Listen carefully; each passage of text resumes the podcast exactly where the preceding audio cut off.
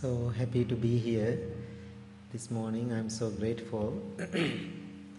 I think this is my eighth year. I'm coming to this beautiful church. Almost I feel like home. so I can see, especially in this part of the world, the word peace is very popular. Everybody is searching, looking for peace but sometimes we don't have it. So I was listening to those children. he made the best explanation about the peace. It's become pieces now. I think why we are looking for a wrong places, the place. Um, you know the event, uh, the, you know we all know Burning Man. So there are a couple of festivals like that. There's another festival called the Lucidity Festival. I met this group of people um, in a cruise line in Caribbean while I was teaching there. So they invited me to come and do some classes and teaching in that festival. Then I was kind of searching about it. Then uh, I saw this is not the best place for me to be there or be a Buddhist monk to be there. So kind of I was telling them, no, I cannot. So they were keep asking more four years. Finally, I decided, why not? I'm going. I love to take the risks. So after I go there, I never experienced in my life in such a thing. And because people define freedom, so they can do whatever they want to do. It's over the control, no control at all. People walking around, no clothes, naked and drugs and everything. So one evening at night, almost midnight, I had the class to do meditation class. Some people are in focus, some people are not. You know, the, it felt crazy in another way. And so then I asked a question uh, from people, uh, what is the purpose? What you are doing here? Then they said, we are having peace out. So now you can see the peace defined in the different levels. You know, all those things people are doing called peace out. So we have to be careful with this word peace when people are using. I'm always asking them when they say, oh, we need peace. Actually, could you please explain to me what you are looking for? Because I don't know, different people define this word different ways. So as a Buddhist monk, I'm always believing, I, I know most of you believing peace coming where? Inside you, right? Not out. So, but we are looking for peace and happiness outside world. That's why we are in trouble. So again, you know, the, uh, as I was in that Caribbean teaching in the cruise line, one morning, one uh, when I was having my breakfast, one lady kind of talking to me from the distance, and she asked me, You are the Buddhist monk on board, right? I said, Yes, I am the only one here. and so then she said, I really want to come to meditation because I have my own faith. I don't want to disrespect to that. So because of that, I'm kind of worrying and concerned. Uh, but people are talking about you all the time. I'm so interested to learn meditation. Uh, is it okay if I join today. I said, sure, I'm going there within next 10, 15 minutes if you want to come. Then she joined and working with me in the hallway. And almost when I'm ready to walk into the auditorium, uh, she asked me, can you do me a favor? I asked, what can I do for you? If I come to meditation, let's make a deal. And so, could you please talk about forgiveness? Then I was thinking, oh my God, now And so, because I'm ready for something else, and then she asked me, then I totally changed my mind. I was sit down and meditating like 30 minutes. I was thinking, what is forgiveness? What is forgiveness according to the Buddha's teachings? Because now I have 40 years experience being a Buddhist monk because I became a monk age 11. Now you can calculate how old I am. And so Then I was thinking, what is the word in Pali or Sanskrit we are using for forgiveness? There is no word to the word forgiveness. The closest word I can find for the forgiveness in the Buddhist teaching is patient. Okay, it's a patient. So then I said to people, you know, somebody asked me to talk about the forgiveness. There is no such thing as a word in our languages, so the forgiveness. So then after I returned home, I was searching this word in English. So I found the word uh, came from Latin. Uh, is the word is called the pardonare. Is turned into pardon. Then later it's become forgiveness. So it's defined. Forgiveness is completely letting go without reservations. This makes sense? Completely letting go. So, when we say completely letting go, it means we are holding something. Very difficult to let go. We are attaching to something. Sometimes people attaching to bad things too, negative things too. It is so painful, but still people are attaching to that. Why they are attaching? Very difficult to let them to go that feeling. It doesn't matter good or bad. Sometimes people are enjoying bad, holding it. I call enjoying suffering. People love to enjoy suffering. Why? They can complain, they can criticize, they have something to talk. When they don't have something to talk, life is boring. You know, sometimes people need something to suffer. So, now think about that. People always telling, it's so difficult for me to forgive my ex husband. It is so difficult for me to forgive my ex wife or my girlfriend or boyfriend, my friend or my family members, my brother, my mother. People all. So when we say that, I am always asking, where is the problem? Do you see where is the problem? I think problem is in me or in you.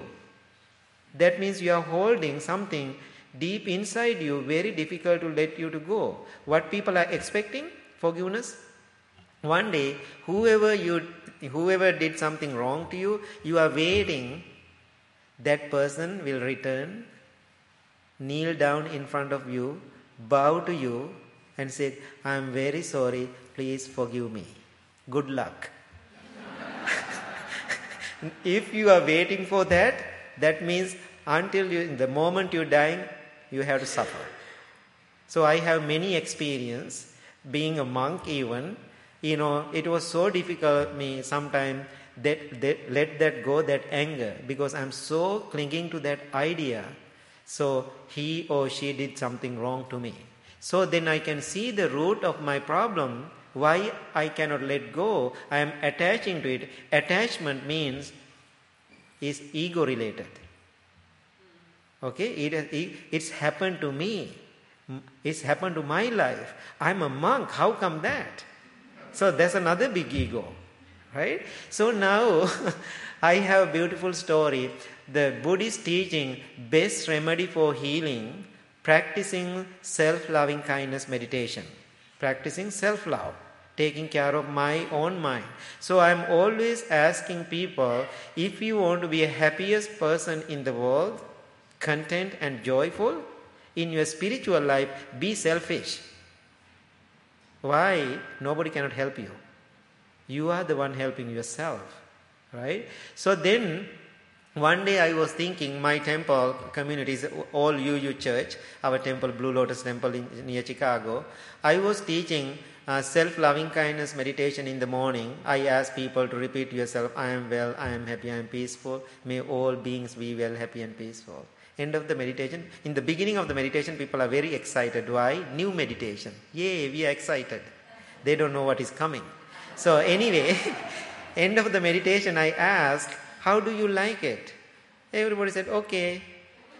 So, that excited people, now they are not excited.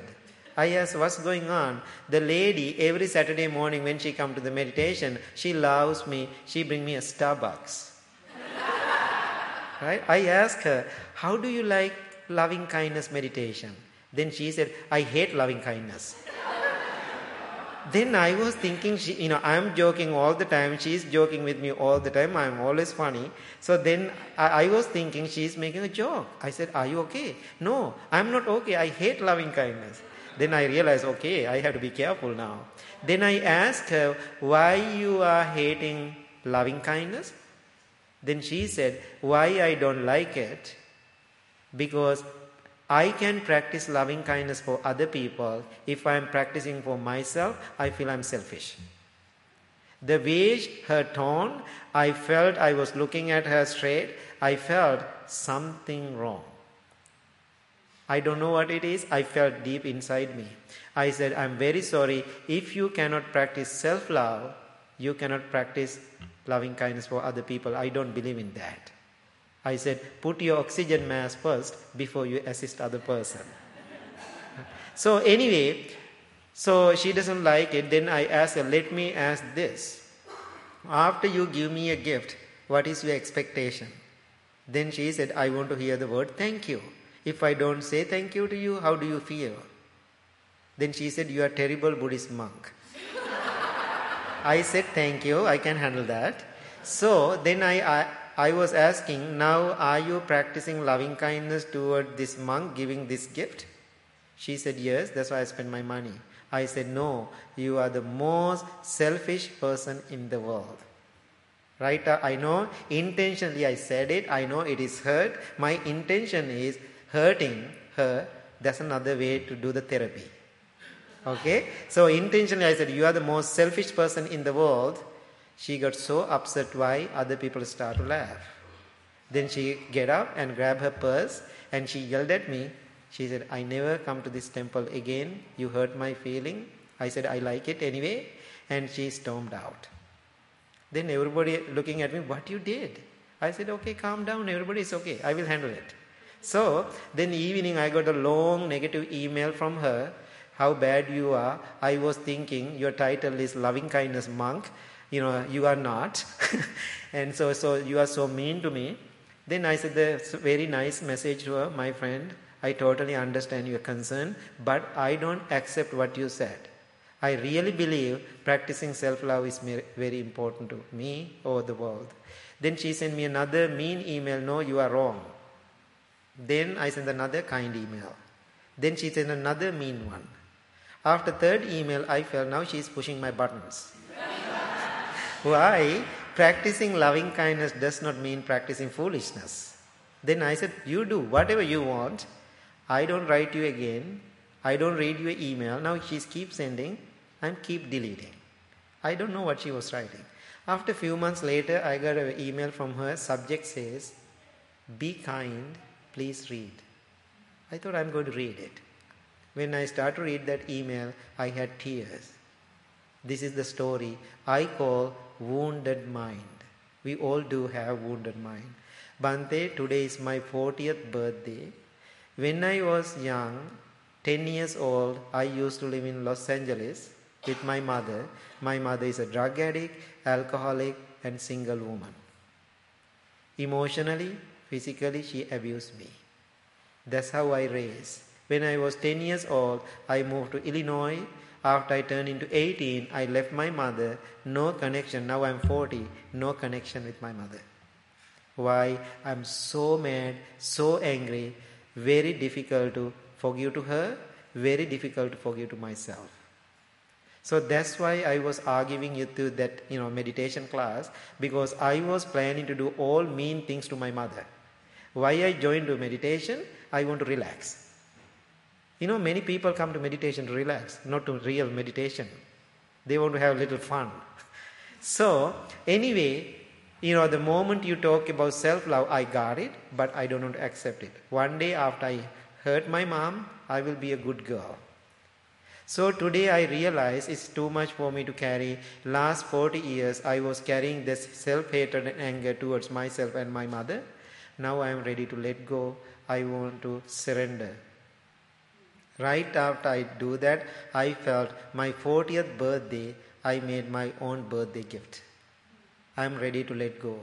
So then I sent a nice email to her. You got it, my friend. Continue your journey. I didn't ask her to come back to the temple anyway. And so I was doing my life again. Few months later, I saw uh, one older woman using a walker coming through handicap access. I was looking at her, try to help her. Then I hold the door. I was looking outside. Then a snowy day in Chicago, I saw somebody's coming from the car. I recognized that person. Who is that person? Daughter. Daughter go and found the mother, took mother to the temple to meditate. They both healed. So then they healing means they learn how to let go. Mother practiced with me few years. She passed away. She made the promise with me. The day she is dying, I have to be present. Perfectly work with my schedule. The moment I am chanting, I saw the tears going down. She cannot, you know, the physically uh, communicate. The moment I stopped chanting, she passed. So that's the most peaceful death I ever seen in my life. Now think about they heal themselves. They learn how to forgive to each other. They know that means they see the root of their own problem deep inside them.